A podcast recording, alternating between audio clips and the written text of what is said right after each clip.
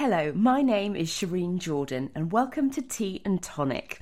This podcast is about giving my guests from all different creative industries the chance to tell us about how they got to where they are today, while we both sip a tea, or perhaps something a bit stronger with a tonic.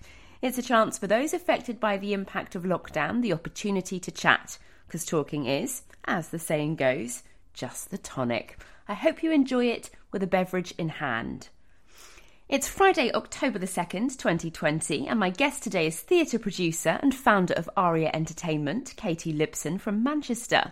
Katie's love and talent for music began at a young age, and she went on to study at the London School of Musical Theatre and for a classical music degree at Goldsmiths College. But it was while she was at UCL that her passion for producing, putting on shows, and managing a business grew, developed, and flourished. Since then, Katie has averaged 10 shows a year, including Hair, Pippin, Spring Awakening. She's produced the UK premiere tour of The Addams Family and most recently opened a socially distanced production of the last five years. It gives me great pleasure to welcome Katie Lipson. Hello. Hi, thanks for having me. Oh, Katie, thank you so much for um, chatting to me today, especially when you had a show open last night. I'm very lucky to have a show opening last night. Wow, yeah, and we will talk about that. But um, I've dragged you up early. Katie, now I always say to my guests, what drink do you have in your hand? Well, I actually have a bottle of water. I'm not very adventurous, you know, rehydrating this time in the morning, and really not a coffee or tea drinker, um, which people find surprising. But it just, you know, just don't like it. Wish I did, but I don't. Fair enough. Well, I think there's lots of us that probably wish we didn't like tea as much as we do. I've got a, a strong English breakfast tea this morning, so um, cheers. cheers. Katie, before we get on to the mountain of shows that you have brought to the stage, I first want to start, if I may, where this all began, where your love of theatre and creativity started. Well, I grew up in a very musical household, very theatrical. Like, not no one in my family was in the arts, but my mum particularly had a love of theatre and music, and my grandparents. Both sides of the family are quite musical, but it was really my mum's side of the family that, you know, took me to the theatre quite often. In the car, mum would play all of the mixtapes of Rodgers and Hammerstein, Andrew Lloyd Webber, Stephen Sondheim, Les Mis. So from very early on, I, she could see I was very kind of in tune with it and loved it. And I could sing, and I liked to sing a lot as a baby, even. And then um, there was a piano at home, and my mum played by ear. I remember used to looking look at her when I was four and go, "Wow, you know, she's so good." And then obviously by the time I was like eleven or twelve, I was like a better pianist than her. But I do remember thinking, "I'll never play like her." But um, you know, so I started to play the piano as well at sort of six years old. And at school, I just gravitated towards drama group, and you know, so as a young person, my first sort of introduction to theatre was obviously both watching it and taking part in musical and drama at school as a performer, as a musician, because I think that's kind of how you begin. Um, although there was always a sort of lack of confidence in me as a performer um, to a degree that would hold me back. And I always used to think, I don't think I want to be an actress. I really don't. But, you know, I can sing and, and, and I like to sing musicals. So I'd like to be in a musical, you know, at mm-hmm. school and stuff. So that's how it began. And by the time I was sort of um, at secondary school, I, would already started learning the, the cello as well and the guitar. And I was in choir and I was writing like little songs, you know. So it was a huge passion. And it was definitely musicals that I was drawn to. I like plays as well, but musicals were the thing that took me to another level. And I was a huge fan of classical music. I loved classical music. So music was the driver to theatre for me mm-hmm. As a younger person. And as I guess I've grown as a human, I'm obviously much more drawn now to story and what is the show you know what does the show mean without its musical language mm-hmm. but it was certainly the music that hooked me at the beginning that's really interesting. And were you were you self taught playing piano? Because you mentioned your mum was. Did you follow in no, that no, I, I, went to lessons, but um, I like the classical. Mm-hmm. But I also did my own thing. So you know, we'd buy a book of Andrew Lloyd Webber piano songs, whatever, and I would embellish. You know, I used to watch my mum and see how she would embellish things and make them sound bigger. And as I grew up, I realized that she probably played everything in the same key, you know, like by ear, but it's still like something that other people didn't do. And right. I still find it quite brilliant how she can play things by ear, whether it's in one key or not. Um, so yeah, I mean, look, she, I think when you're brought up in a house where there's a passion, you don't necessarily gravitate towards it, but obviously I inherited some sort of musical love. Mm. um, I did have like great teachers, you know, that inspired me and sort of took me through all the exams. But I always sort of wasn't just you know played by the rules. I sort of did my own thing as well. So mm-hmm. played a bit by ear as well as following the, the notes. so it sounds like music was really the driving force for you, almost in quite an organic way as well. I think that the way my journey's gone as a producer over the last eight years is definitely um, not just sync with that upbringing because of my passion, but actually because I became highly skilled on the piano and well versed in musical theatre, just as a sort of someone that was like, you know, a, sort of obsessed with musicals and had a good awareness of songs and audition rep and all that sort of mm. stuff for actors. When I eventually did uh, finish university, which I know we'll talk about, I um, went on to uh, use those skills to earn a living. Mm-hmm. And the reason that's relevant is really after uni, the only job I had before as a producer was really as a sort of accompanist, MD, vocal coach, repertoire coach. So that skill as a pianist was so important for me beginning my career as a producer because as I'll also say, it's very hard to make a living for the very first few years of doing shows in small theatres. So my living was made from the money I earned playing the piano for other singers. You know, that was a huge part of how I survived. And if I didn't have that skill and didn't get paid that level of, you know, because it's private tuition, it's a good good wage, and I had to do a wage that was lower and do more hours, I wouldn't have had the time to commit to learning how to produce and how to throw myself into a project that made me nothing, but I could survive because I had three days of teaching at a various school, you know? Mm. And so all of these musical talents that you had at school, did you think, right, after school, I'm going to go on and, and pursue this? Because you were also pretty academic, weren't you? Not saying that you can't be musical and academic, but usually most people follow one path. Yeah. Were you well, were you conflicted?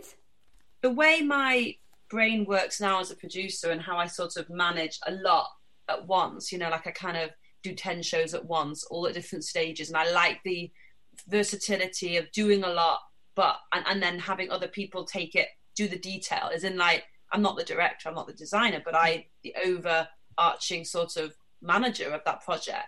That's where I really thrive. And actually, when I look back and reflect on myself as a, young, you know, like a 15 year old, I really enjoyed that part of my education when I was doing 10 GCSEs. You know, I like the versatility of maths to physics to chemistry to biology. And, you know, I went to a good school, Manchester High School, which was kind of an all girls school where like Emily Pankhurst actually went, oh, you know, wow. the movement of the suffragette.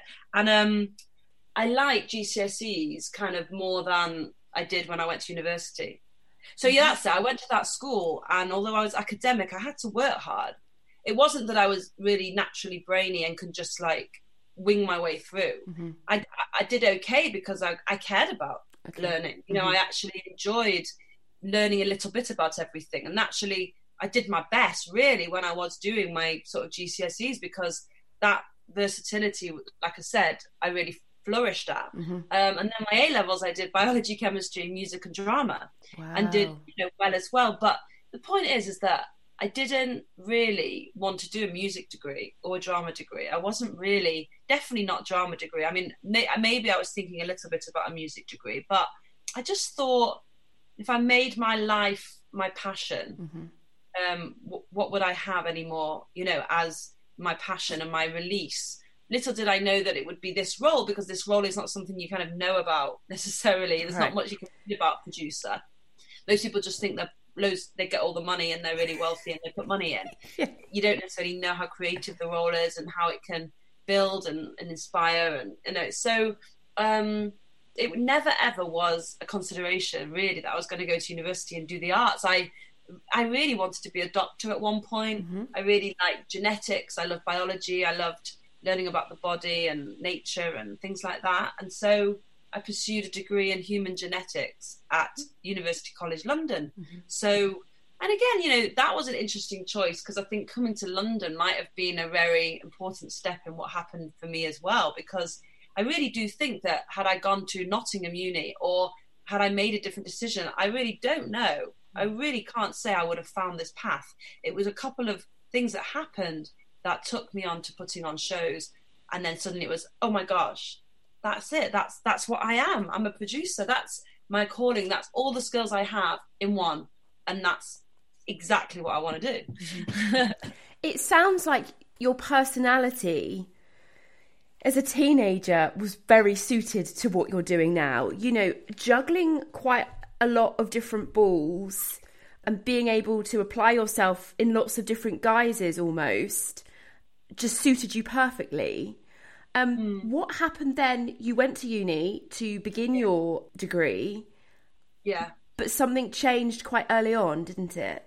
Two big things happened. First of all, I hated uni. Like, I really did not enjoy going from this wonderful school mm. from when I was 11 to 18 with small groups, classes, with great teachers, with one on one tuition, real personal connection to, oh, sit in a lecture with 500 people, all from different courses, and they go, read a book, basically. Like, that didn't motivate me. That wasn't the style of teaching that I, I enjoyed. It, it was quite a lot. And to be honest, it, it was a combination of realizing I didn't want to do the degree quite quickly realizing I've missed home, all those issues you have mm. when you mm. first leave home, um, and also not liking the style of teaching, it not inspiring me, not. Um, so I wasn't immediately like, oh, I should have done music. I just was like, ugh, I don't like this kind mm. of thing. And I was 18, you know, actually, when you think back when you're th- in your 30s and you're like, that's a long time ago. And yeah. gosh, you're very young to decide what your fate is at 17 when you're deciding your degree choice. Right. Anyway, um, that was the first thing. I didn't enjoy it. So on the second sort of day of Freshers Week, I went along to the Musical Theatre Society, obviously to see what musical they were putting on, and they were putting on Cabaret. I was like, right, I'm going to audition for that. And they had an amazing theatre called the Bloomsbury Theatre, which was next to the university. My brother was also at UCL doing architecture, and he moved to London the same time as me because he did a gap year, mm-hmm. although he's a year older. So it was nice to have him there, and he ended up actually building another theatre at the university, wow. which was like a studio theatre. He's now a designer for like really big concerts for pop stars and stuff. So he, he had it in his blood as well. But you know, he set up a theatre, and I ended up being in a lot of those shows in the studio, like Into the Woods and Tick Tick Boom and all these sort of things. Mm-hmm. Um, but when I auditioned for Cabaret, I met this guy, this boy in the audition. He was extremely eccentric and very flamboyant and just very like you know, eye catching. And he was in ballet shoes and he was auditioning. And I said to him, Oh, hello. And I thought, I must say hello to this guy. Like, who is he? And he was like, Oh, I'm Giles. And and I said, I'm Katie. And also, we both are Jewish. And we happened to find out we were both Jewish. And that was a connection. And um, Giles was like, "Oh, um, I love musicals. I'm studying Scandinavian studies." And I said, "Well, I'm doing genetics. By the way, I have a piano. I play. Do you play?" And that was it. We were inseparable. So this guy comes to my like halls of residence, and there's a piano in my halls of residence as well as a keyboard in my room. And over the next sort of I don't know, maybe even two months, he and I became you know best friends. He got in the musical, so did I, and he said, "Oh, I like to write musicals. I like to write opera. Let's write something together."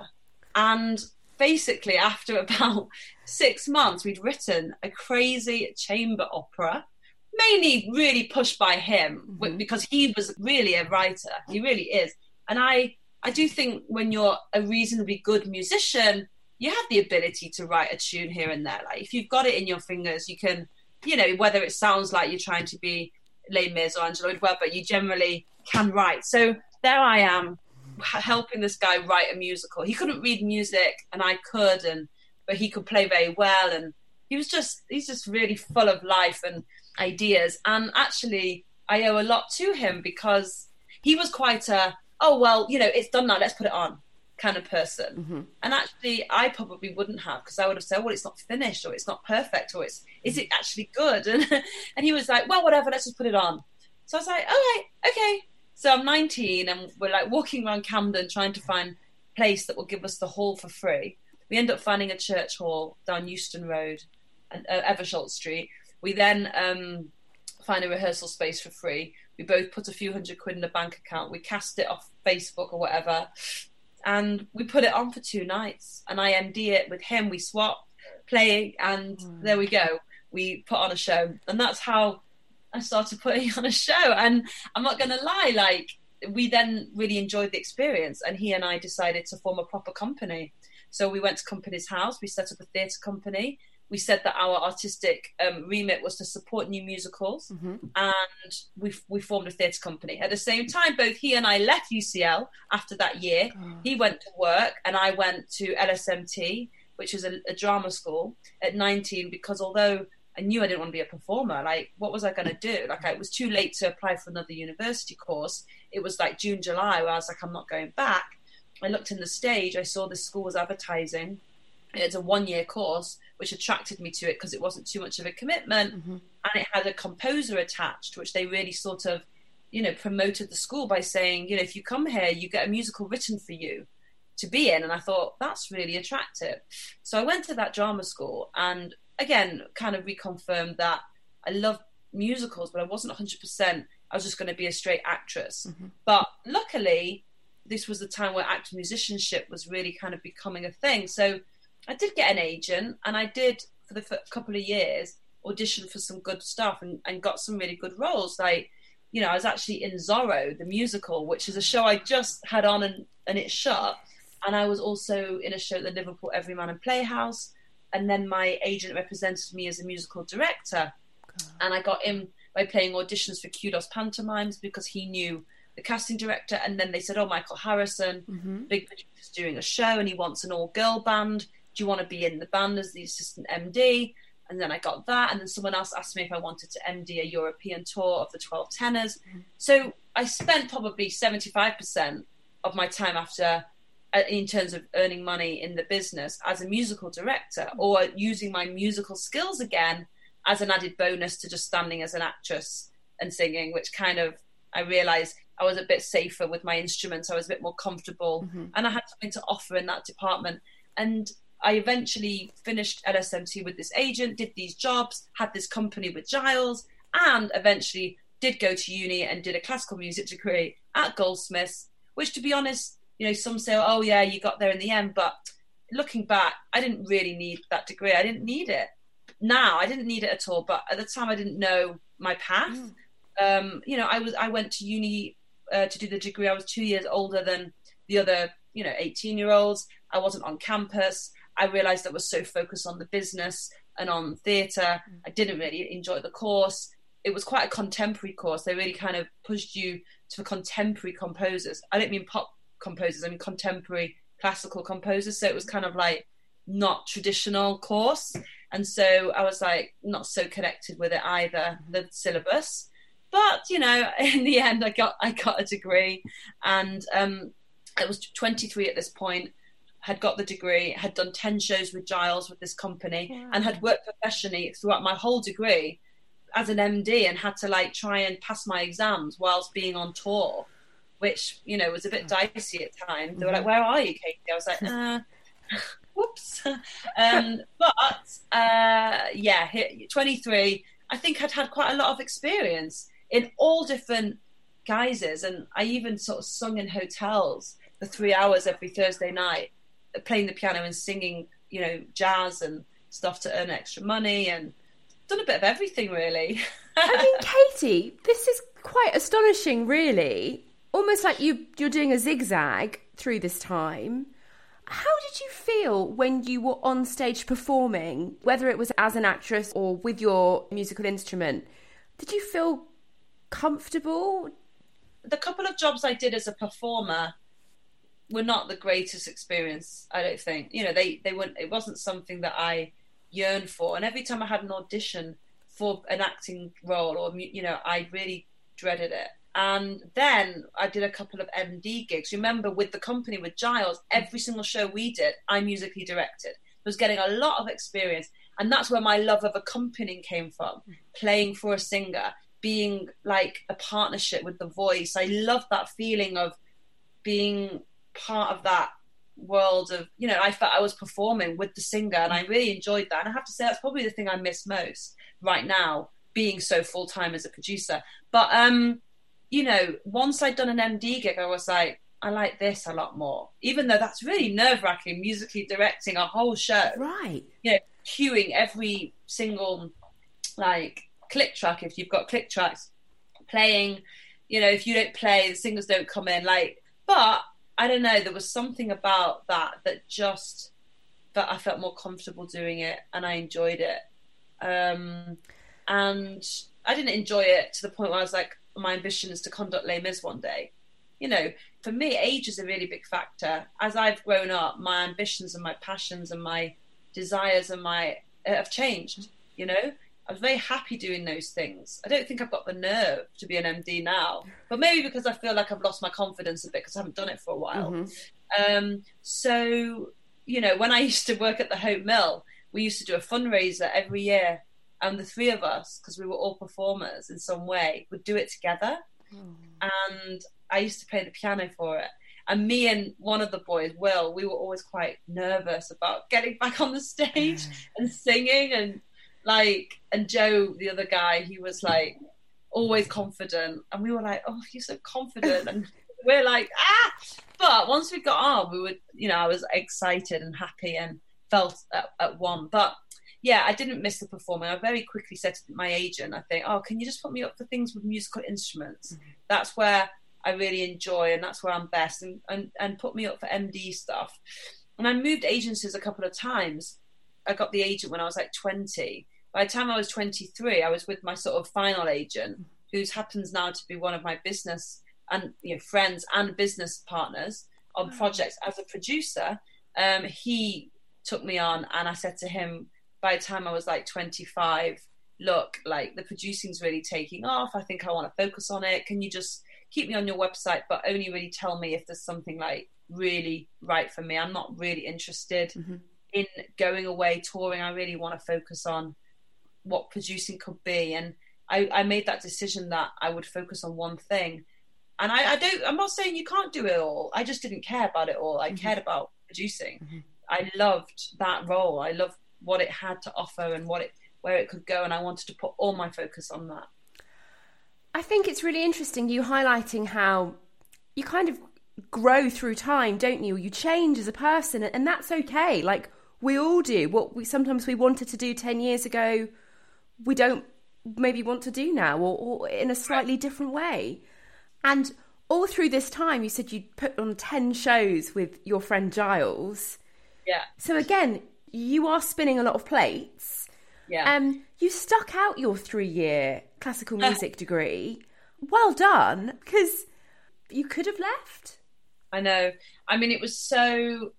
Yeah, I didn't really enjoy it, but you know, I was there and I thought, well, may as well carry on with Giles, um, the shows we did, they took a lot of time because because we didn't have any money. Like these shows were kind of like concerts. Mm-hmm. You know, so you don't have set costume lighting. You just have music, yeah. singers, and we used to go on the internet. This is the days before like even Facebook was as big as it is now, really. Um, and we would basically ask people to submit songs that were new and unpublished that they wanted performing in a show in London. And we'd get 250 songs across Goodness. the world. We'd select 25. We'd find four singers, two girls, two boys. And Giles and I would write a script. We'd present it. We'd sing in it. And then, you know, I enjoyed the audition process with the performers, finding the venues, setting the shows, getting a website, starting a little business we'd always make a bit of profit and we would like to split all of the money with everyone mm. equally. And it wasn't that risky because we just did like two shows every season or whatever. Mm-hmm. And because I don't know, new kids on the block, you tend to sort of get a bit of support. Plus, uh, all the actors would get a few friends in to see them perform. Um, we recorded all the songs for the writers if they wanted to do that, and it ended up costing like I don't know a few, quid for each song mm-hmm. because we would do it all in one go in a studio.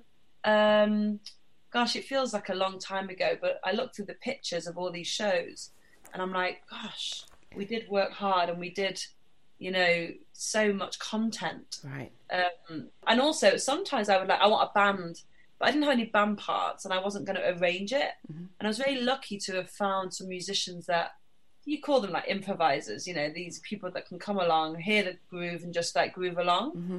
And I found a drummer that could do that, a bass guitarist that could do that. And be like, right, we've got a full band for this show and we just do it. I love it. So, Katie, you know, what happened after your degree? When did Aria Entertainment start to flourish? Because I know that you founded it in 2012. Yeah. It must be difficult to get the company off the ground and get funding and I don't know, do you need a backer? I mean, I wouldn't know how you start. Well, no, the company never made any money for a long time until we sort of ventured into commercial theatre, which was like the Addams Family. Mm-hmm. Um, and when we did Hair at the Vaults, that was on a sort of commercial model. And up until that point, no. So at 23, when I left the Goldsmiths course, mm-hmm. um, and I was starting to not want to audition as much, um, I, another thing happened. I MD'd a show through the agency that assisted it actually, and I thought it was extraordinary. This show, I thought, oh my gosh, like if only I could get my hands on it and rewrite it in a way and I really loved the music. I thought it was stunning. That was a real light bulb moment where I was like, I love Giles to pieces and I love this company, but I don't think our visions are aligned and I don't know if it can go anywhere. Mm-hmm. So I said to him, I think I'd like to form my own company. Um, and he was like, okay. And then I found this show, which was a catalyst for that decision, as well as going on a sort of producer talk where I went to listen to other producers talk and just was like insanely inspired. I'd never been to a lecture where I sort of sponged every bit of information in and thought, oh, this is music to my ears. This this is me. They are mirroring. Well, how they talk is is how I feel. Mm-hmm. So that was when I really said, that is it. I've made that decision. It's like a light bulb. You know, when you have those moments of mm-hmm. realization, it's like, oh, so that was probably 10, 10 years ago that mm-hmm. happened. So I was starting to want to set up a company on my own. And I think the idea started to get the feeling in like 2010, 2011, but then it wasn't really till 2012 I sort of went for it. Mm. You know, you can't teach someone to have the confidence to do it. You just just do it. Mm-hmm. I came up with the logo. I came up with the name. I asked my brother, the artist, to do the logo. I set up a website. I chose a show. I'd already sort of become aware of all the great off West End theatres in London. Mm-hmm. Again, another reason why London was important. Had I been in Nottingham or even Manchester in those days, where would I have started my career? Mm. Because there isn't the same vibrancy of smaller venue. Mm-hmm. And you have to start in smaller venues if you've got no money or backers because you're doing smaller productions with smaller budgets. Right. Now, after uni, I got the job at the Brit School as a sort of one on one vocal repertoire coach, and that paid me well, and that was sort of three days a week. So mm-hmm. I was able then to form a company, and I stayed there for five years, by the way, God. until I was like did less, said I'm done, I'm full time producer sort of thing, mm-hmm. and I formed Aria, and I had all this awareness of venues because I like really studied it hard, mm-hmm. you know. The landscape of fringe theatre and how I would grow from the company with Giles and how I would what show I wanted to do and all these things are going on in your head at the same time. But I didn't have any backers, and I had no idea when I was at these lectures, and they were like, "It's two million pounds to capitalise this, and it's three million pound, and it's fifteen million dollars on Broadway." I was like, "Whoa!" It didn't scare me, but I knew it was a long way off. So I thought, well, I need to do something that's probably twenty thousand pounds, which is still mm-hmm. a lot of money. But again, I was prepared to put my money where my mouth was, mouth is, whatever the expression is, and that is a very important point because, you know, first of all, I had a bit of money saved because I'd done these gigs mm. as MD and as this as that. And I saved that money and I said, right, well, if I want to do this, no one's going to back me. I have to back myself. So I literally took all of my own money and put it in my company. And that's how I started self financing my own shows. Wow. I put my own money in, and I thought, well, if I lose it, I've invested in myself, hmm and if I don't lose it, I'll do it again. I'll put more in. So I earned my money to live and pay the rent from the teaching. I put I don't even know how much it was at the time. Maybe it was between five five thousand pounds and ten thousand and ten thousand pounds. A lot of money, I know, but I like to tell this story because people just assume, oh well, you know. A lot of people will think, oh, she must she must have just got money from her family to mm. start the business. She she must have this, she must have that, and it's not true. You know, I started with my own savings, and those savings came from working, working a degree and working on tour at the same time.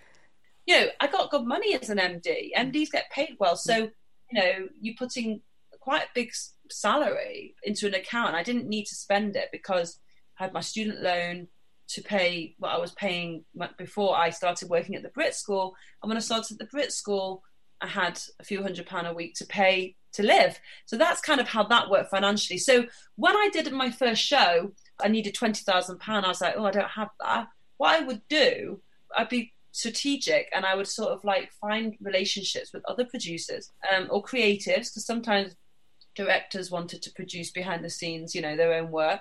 And I'd say, look, I need, I've got 50%. Who can you put the other in? I mean, if you don't ask, you don't get. So either someone else would put in half the money, not an investor, like another producer. hmm And then the next step up was a thirty thousand pound show. So I'd need three partners, and then a fifty thousand pound show. Maybe at that point I had one investor that would put in five thousand pounds, Mhm. and then the next show, oh, I'd found another investor. Now I can raise ten thousand pounds. And literally, this is how the baby steps began. Because I was doing a lot of work, people would go, oh, she's, you know, she knows what she's doing, and someone might engage me to consult on their show Mhm. and pay me some money, and the company would then have another five thousand pound, so the company could invest a little bit more. And you know, I did take calculated risks. I thought if these shows go south, I- I'm going to be able to pay my bills, as in like make sure I pay everybody what I've agreed to pay them, Mhm. and make sure I'm not sort of bankrupt. And I and and you know, it, it's always a risk because had they all gone wrong, and believe me, like money was lost a lot. Mhm. You know, there were times where I wiped the whole account. You know, and if it wasn't for like a general management gig to put a bit of money back in, I wouldn't have. But the truth is, like, it never was a cash rich business. It literally was like out, bit out, a bit in, a bit Mhm. out. And I never paid myself. There was never any money left for me. Um, you know, I survived through my teaching and I had no staff. It was just me. I couldn't afford anyone else. Mhm. I, I didn't have a staff member or expand the business until I entered the next phase of my career. So you're talking, you know, 50 shows down. You know, we've done we've done Edwin Drood, we've done The Secret Garden, we've done Children of Eden, we've done um, Tommy, Pinocchio, Jerry's Girls, Marry Me a Little. Then the Hope Mill started, Parade, Hair, you know, Pippin, Spring Awakening, Aspects of Love, whatever, crazy, a lot of stuff. And then um, uh, in 2015, so we're talking three years in, I was like, okay, people say I'm prolific on the fringe. The big producers in the West End think I'm someone to watch, but I'm still a kid to them. They don't really take me that seriously, but you know they're aware of me and they, but they know that my my shows and budgets are tiny and, but they're aware kind of thing. I was like, I really need to start thinking about the bigger picture here because I've been doing this a long time, not just as Aria, but with the company with Giles. Um, and you know, I was in my sort of coming to late twenties, and I was becoming very ambitious to start to earn money. I was sick of like having just no money, even though I was okay money because of the teaching. I was like, oh, you know, it's great to have so much, you know, applause from the audience and appreciation, but I'm not really a business, Mhm. and that's really frustrating me.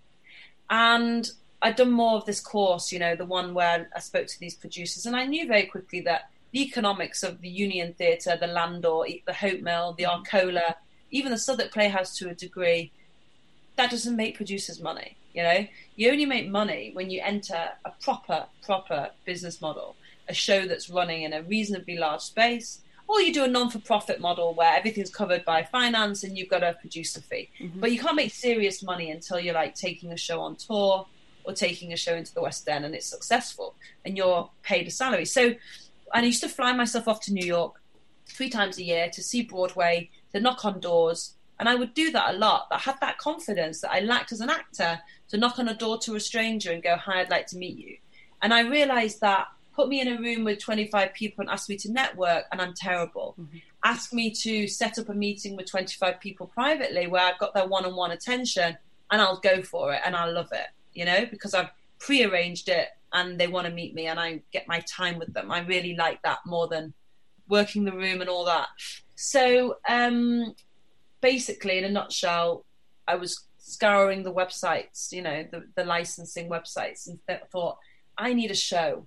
And I'd learned so much from the losses and the and the shows.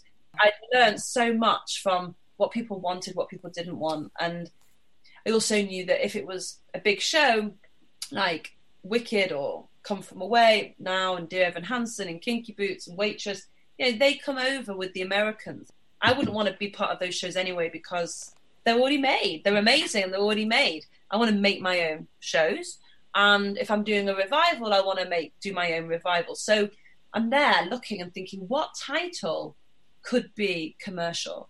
You know, we've already got Lion King on on tour. Avenue Q, Les Mis, Phantom, Mormon, I mean, whatever, like the list goes on, but big shows from the West End, Annie, Priscilla, We Will Rock You, Jersey Boys, you know, they all are the big hitters and they've got producers attached to them. Mm-hmm. And anything else that's not being done isn't done for a reason. You start to realize that you don't see Pippin on tour mm-hmm. and you don't see really even Spring Awakening on tour and you don't see um, 42nd Street on tour, whatever. You don't because our culture here and our ability to sell theatre is very different to the US. Um, and what's a legacy in the US is different to here. In a nutshell, there was one show that had been on Broadway that didn't really do that well, but was a huge brand. And for some reason, no one seemed to want it. As in, like the West End producers were like, "Nah," and the big touring producers hadn't hadn't got it. And that was the Addams Family. You know, you're talking about an international brand you know, that had this massive production with Nathan Lane on Broadway, got mixed reviews, lasted a couple of years, and that was it. Didn't come over. They obviously didn't think it would make enough money. And sometimes those big producers, they they actually don't think about doing the tour. They're like, eh, whatever, small fry. These Broadway producers are used to grossing a million dollars a week, not six million dollars over a year mm-hmm. or whatever like so um i got it and that was the change you know that was it that was me doing something massive that was a massive amount of money i had to raise but sometimes it's easier to raise a hundred thousand pound than ten thousand pounds you know sometimes because it's a bigger brand and it's got a chance to make money and you know and i was lucky enough to find a partner on the show who was a touring expert that was his world so we had a tour ready made, you know, built with the best venues in the country. And when I say best, I mean there are better venues than others. You know, you need a venue that has a great audience mm-hmm. following that's going to sell tickets. So there I am with this great tour from the Lowry to Southampton Mayflower to Canterbury Marlowe to Dublin to Welsh Millennium Centre to Royal and Derngate, whatever. You know, great venues. He general managed the tour. I produced the tour with him, and it did very well very, very good business and taught me a lot about the commercial world of producing. Well, Katie, I saw it when it came down here to the Mayflower in Southampton and I loved it. I really did. I didn't know what to expect going in. It yeah. was very slick, it was very stylized and full of wit and charm and a big tour at all the, you know, best theatres around the UK, you must have thought, I'm on the kind of big hitters map now. Were there any times along that way where you felt you weren't being heard, you weren't being seen? You, you mean because I was like new newbie? Mm, you newbie, still in your twenties. Good question. I um, was very careful about who was going to be involved. So at first, the project began with me and two other young producers who were great creative people, um, ambitious like me, and they're still involved with the show, but they took like a slightly like smaller role in the end. But we together got the rights to this, and we were very careful as a partnership to make sure that the director we chose was a good egg, if that makes sense, mm. because we knew that the fear was that we wouldn't be taken seriously, as you say. Um, we had a lot to prove even to get the rights, but these guys had a good relationship with Andrew Lippa, the composer, and he really vouched for us as a team, which was a really good thing. And we got this director called Matt White, who also is an actor, and he's just a really lovely man, good at his job, good leader, calm, respectful, treats us no different to how you treat Cameron Mackintosh. Like mm. seriously, just really normal, no issues, just no nonsense, and very, very just humble. And we knew that if we got that right, then we'd be fine because he would gravitate towards other people that were just as good. So the writers approved him because they had to. And then he assembled a designer, Diego, you know, the choreographer, and then we had an MD. And actually, he was on board before we found our touring partner because at first we wanted to do it in the West End and we couldn't get traction with casting. Mm-hmm. Something to do with the brand. I think people think if it's not a premiere, I don't want to be in it, or you know.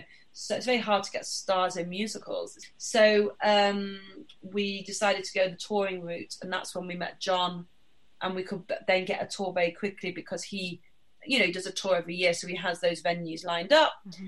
And I learned a lot from John. You know, what what what I didn't know John did. Was John, you know, is older than me and been doing this for 25 yeah 20 years more. And um, run buildings done tours understands. Yeah i really enjoyed the partnership. I really enjoyed that. And for john he hadn't really collaborated before in this way because he didn't need to. He used to just do these shows on his own. But in fairness he needed titles. You know he didn't have a cool title he'd done chitty bang bang which did amazing business mm-hmm. and they'd done fiddler on the roof but he was looking for something new. And as I said to you, we've got slim pickings at the moment, you know, about what we're actually going to do.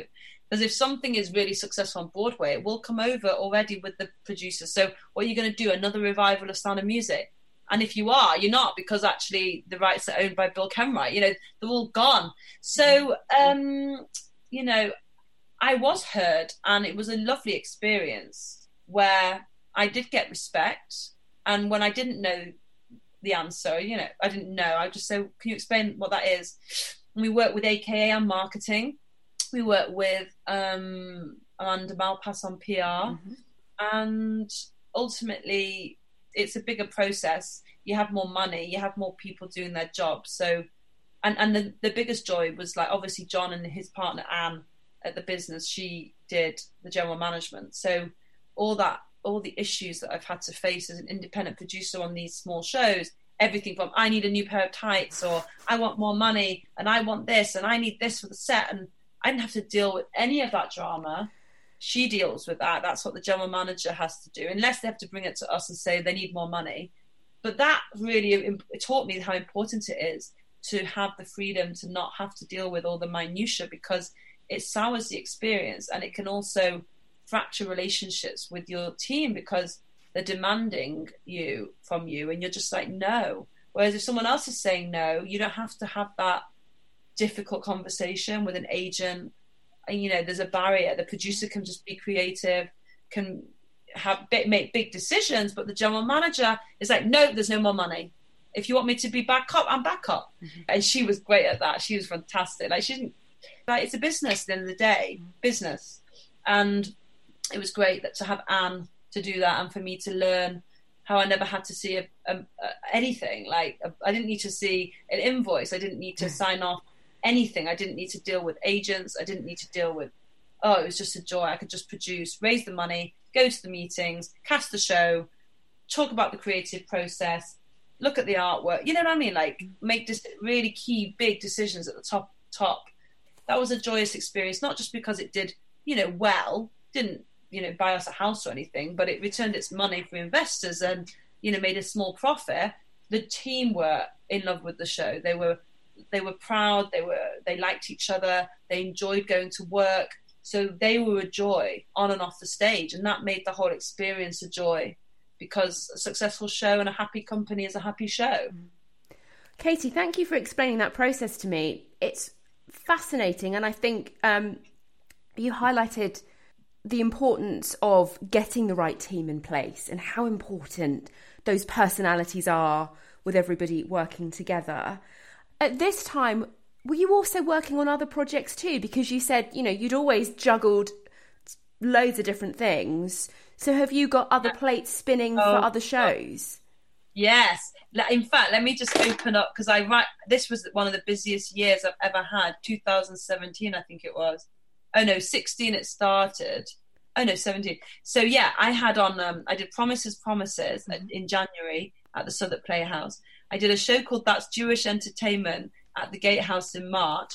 I did a show with a theatre in Denmark called Lizzie, based on Lizzie Borden at Greenwich in March. I did Yank, a new musical on the wall there mm-hmm. at the Hotel in March. I did Tick Tick Boom at the Park Theatre in May. I transferred Yank to the Charing Cross in July. I did The Toxic Avenger at the Edinburgh Fringe in August, moved it to the West End in September with Flying Music, a big West End producer. Did Pippin at the Hope Mill in August. Did a festival of new musicals for three weeks at the Other Palace with Andrew Lloyd Webber investing in the season. Oh my god, this is crazy. Did Hair the Musical at the Vaults in the autumn, which ran for 16 weeks. Then did Little Women at the Hope Mill in November and had the Addams Family on tour from April to November and went to Singapore in December. I mean, that is mental, and I don't know how I did it. I didn't have a life. I mean, like, I literally didn't start. I'd work every day of the week, and it was mental. Actually, I had a staff member. I'm not going to lie; they joined in that January. Mm-hmm. That was how I managed. I had a second person within Aria that helped with those shows, and with addams there was a big team. So whilst it was my biggest show and biggest earner, it it needed the least time from me mm-hmm. because I'm paying in the budget a handsome fee to someone to general manager mm-hmm. to deal with the contracts, like I say, the payroll, the invoice. So I don't have to deal with any of that micromanagement. And with Toxic Avenger, my business partners as well, they dealt with all the invoicing and contracts there. And so I just dealt with the creative. And although that's a lot of work, I've just said to you, like they do like go like this down the calendar. So there's only really two projects on at one time, but my God, that is a lot of work, and I'm a bit feel a bit ill like reading that list. I'm not surprised. Well, okay, Katie, I'm going to try and whiz through a few more things before we finish because in 2017 you were awarded Best Producer Award by the Off West End Awards. How did that feel? Uh, it must have felt wonderful. Or do awards not really matter?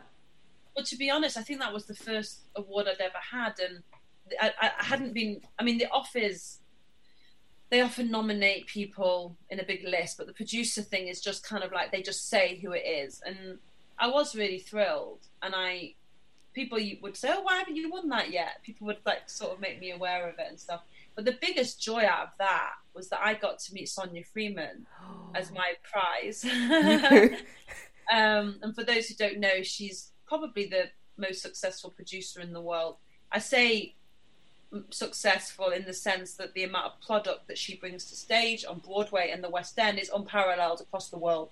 And the quality of her productions, so her long running shows are Harry Potter, Book of Mormon, Mean Girls, but then she does every single play that you hear of that comes into the West End, and she's very prolific on a massive scale like that. So I got to meet her for an hour, and that was, oh, it was amazing. I have to say, mm. like, honestly, like again, you're talking to someone who really is very well. We're not similar because we're two different people, but when we speak about our work and how we speak about the business, we are very similar. Like the passion for the job, the passion to do a lot at once, the passion to support, to, that it, you know that you wake up and eat and breathe theatre. That was so. We were like that was we felt very kindred spirits in that meeting. I mean, this was you know three years ago, four years ago, whenever it was, and she just was like, "You're doing everything right." Make sure you keep your general manager on. Like the thing I just said to you, like it's important to have support follow your passion. That's all that matters. Have resilience because you're going to need it. Um, but it sounds like you have it. And she, we just she kind of was like checking with me every now and then. I kind of want to know what you're up to, and you know, it's. An, I mean, I get compared to her a lot, which is flattering but a bit annoying, really, because like, you know, we're both just because what? Because we're women. You know, people go, oh, you know, and it's like, well, no, we're just two people that do a lot.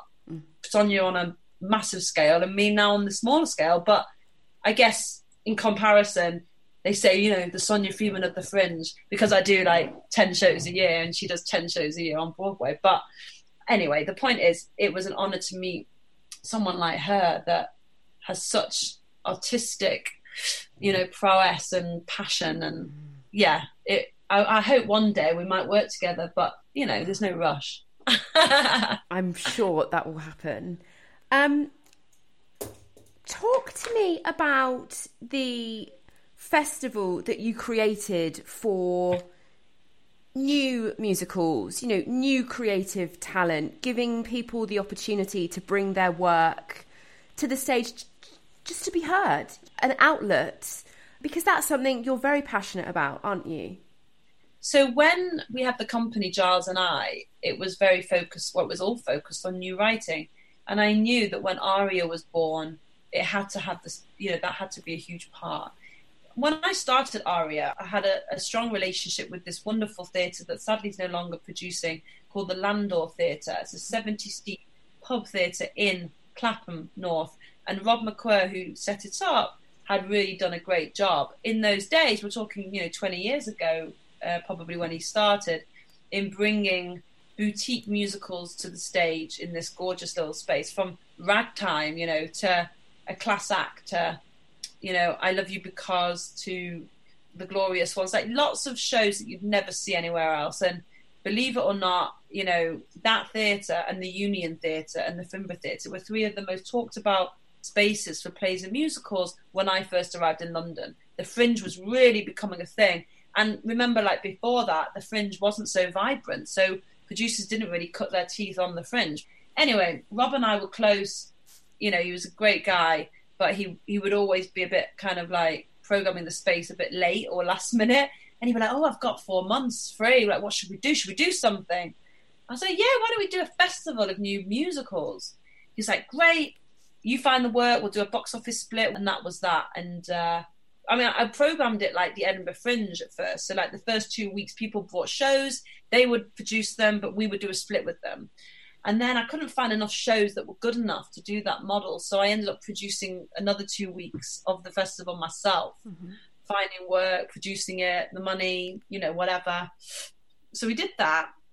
And then we did it again the next year, but I applied for some funding from the Arts Council and got £15,000, which basically meant we could like up everyone's salaries because it's very hard to like pay as much as you want to when you've got 70 seats.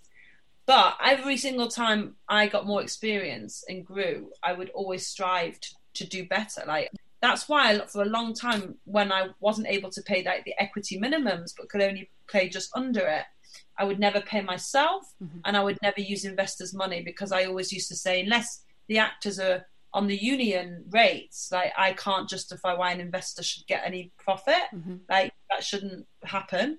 Anyway, I've never really spoken about that, but it's true um, I used to really frown upon people that weren't doing things in the right way or or profiting from producing on the fringe and I would never do that. Now I understand the economic model so much better so or have an ability to sort of either underwrite something personally or get extra funding or sponsorship or just not do it mm-hmm. you know and we even at Hope Mill with 100 seats we signed the equity fringe agreement so every show an actor was paid a certain amount that was agreed with the union and every show would come out minus forty thousand pounds, and we'd have to find that money, mm-hmm. you know, and that was without producer fees and rent. And a lot of people don't know these things; they just think you make loads of work, you must have lots of money, and often you're not. You're working for free, doing other things to make money. Anyway, sorry, I've gone off tangent. We did the festival, we got some funding, and then every year I did the same thing. And then the next year got a bit more funding, got more more sponsorship, and we were supported 100 shows over five years. Wow and then in the last two years, we haven't done the festival because we felt that we're sort of going, oh, we've got four weeks in a theatre. Let's just like force some shows in there, for instance. Like we've got the slots, but actually we should be only putting on the shows because we found the work. Mm-hmm. So I've decided to take a back seat and find work that I want to invest in and develop rather than uh, just putting on a show because we have a slot mm-hmm. in a season. But it was important for me to sort of establish my passion and what I was about through the festival and to learn more about what's out there. You know, what artists are out there that are investable. And clearly, Katie, a lot that need that helping hand, that need someone to say, okay, let's see you. We're here, we're present. Yeah. I think that's so important, particularly what everybody in the arts is going through now. I know that you opened last night with a show. This podcast is obviously airing uh, a couple of weeks after your show opened. What has this tricky six months been like for you and for shows that I'm guessing you would have had up and running? You know, you spend a lot of the initial couple of you know weeks sort of figuring like freaking out and and and, and really getting very worried. You know had to close the last five years down and zorro and cancel the next shows and realize the addams family wasn't going to go out and sammy wasn't going to happen and sort of update investors, figure out the finances, how you're going to pay the debts, how you're going to tell investors, what you're going to do for the actors, how much can you pay them extra than you know than you have to, but you want to, and then you start thinking about you know talking to other people to learn more about what they're going through. Then you start to plan how can you monetize and make some money at this time. Are you going to like spend all of the reserves? or you're not? what are the government offering so you can make the most of furlough and ways to like subsidize the business and always at the back of my mind was when can this show reopen how lucky am i that this show's already built in in the theatre had great reviews is a two-hander show that everyone in the country wants right now when are we going to open it? So then starting to talk to the venue about what are they thinking? Are they going to open with social distancing? Um, and you know updating the creative team and the actors and making sure that you know they're free and they know. Um, but you know spinning a million plates all the time moving the Addams family tour for january announcing it sorting out what's happening with sammy figuring out where zorro might go. Now it's kind of dead in the water like the whole show had to just go in the bin you know talking five weeks work a year's work actually. Five weeks rehearsal 120000 pounds or something. Just so sad. Amazing cast. Oh just devastating. But you know, you can't sit there crying because everyone's in the same position. Very hard as an independent producer, though, where every project is financed one by one. There's no money in the bank from, you know, just to keep going forever. Mm. Um, and there's no big show that you're going to get to open up again with that's going to maybe like bring money in. So started to focus on, you know, the sort of developing arm. You know, how could I t- spend a year not producing and developing new work mm-hmm. and who will finance that and how can I support that sort of development process? And last night, Katie, you had a show that opened, socially distanced, with a lot smaller audience as well. Um, can you just tell me a little bit about that? So we opened the last five years last night, which was the first of October at the Southwark Playhouse, which was opening at 110 seats rather than 220. So they've taken out two rows, and then put screens between each bubble, mm-hmm. and you have to wear a mask. Um, and the finances are hard because you've got 110 less seats. So we run for six weeks, but it's kind of only like three weeks. Mm-hmm. We've had to rebuild the show and run for that time, and all the running costs are the same because we pay everyone the same, even though we've got half as many seats. And we've got all these debts from before to cover, which probably won't happen unless we sell every single seat. Um, you know, the team wanted to do it. The cast are amazing. People liked the show. It was very well supported the first time. It got some great reviews. And last night was incredible. The performers, I mean, I didn't think they could get any better, but they literally blew my mind. And audience would jump to their feet. And it's hard for the actors. They can't see anyone's faces. Everyone's got a mask but it was a joy. The Southwark have done a great job as well. You know, it does feel very safe. You sort of stand outside for ages, and then you come in in your little twos, go straight to your seat. You're in your little bubble. You then leave the other end, so you don't really have interaction with anyone if you don't want. If you don't want to sit in a bar and drink and have that risk. You don't have to. Mm-hmm. You go in, you go round, and if you want a drink, then then that's up to you to take your mask off and have a drink in the bar. But ultimately, if you want to really avoid people, you can come to the theatre and do that. And that's great that they've managed to do it. They're lucky that they have a nice big square space that can have 100 seats in it too, still, because there's no fringe theatres that can do that. Like they're all too small. And I'm lucky to have the last five years. And, you know, we're just lucky that the show that closed during the pandemic is the most viable show in the new space. Mm. But I'm under a lot of pressure, and I do think a lot of people don't really appreciate how much pressure I'm under, not just financially, but you know, morally. Like you know, we, and also we don't know whether we'll lock down again, mm. and uh, it's just it is hard, and I'm on edge of my seat now for the next six weeks. but you know, it is what it is. Katie, I wish you all the best with that, and you. you. know, Sleepless the musical, they managed it at the Troubadour in Wembley. So they proved it can be done. Thank keeping you. everything crossed. Um, I have to ask you, how on earth do you relax? Are you able to? Do you have time to? It is Christmas the time when you can down tools and have two weeks, you know, phone off. I did have a couple of weeks during this um, earlier in the year where I went sort of like walking and stuff in the Peak District and the Lake District. And I really like that. And I've really found an affinity with the outdoors, which I want to explore more. I do like to go out and, you know, I like to go out for dinner and I like to go to cinema and I like the outdoors and I quite like turning my phone off at weekends if I can. And I'm much better now. I used to not stop when I was younger. I used to like not do anything social and just work. But now you, you relish it. You really enjoy that time of relaxing and stuff. And it's important to know how to switch off and to have a block on social media on your phone after an hour and all those sort of things, you know? And lastly, Katie, who would you say up to this point has been your biggest influence? Oh gosh, I knew you were going to ask that. Uh, my biggest influence. I mean, obviously, I've already mentioned like producers like Sonia Friedman, who like, you know, I'm like, wow. You know, the thing that I most admire is independent producing. Like, is in there's lots of people that pick up shows and finance shows. Or I like the people that develop the shows from the ground up. So, you know, people like her and people like Kevin McCollum on Broadway who, you know, developed Rent and Avenue Q and things like that, and David Stone of Wicked and and I also really, really um, you know, I love well, you know, recently I've got to really know artists like Stephen Schwartz and people like that, and I look at him as an artist and think, wow, you know, what you've achieved and how much you give back to to artists. But from an inspirational point of view, it has to be the producers, you know, that I aspire to be. Stephen is someone I hugely admire and in awe of.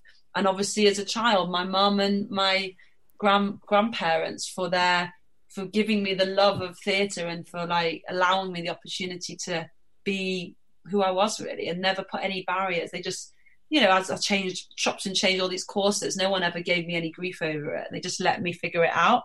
And so that has been a hugely influential part of who I become, I think. That was theatre producer and founder of Aria Entertainment, Katie Lipson. Don't forget to subscribe to future episodes from your preferred podcast provider and follow me on Twitter at Shireen Jordan and on Instagram at Shireen R. Jordan.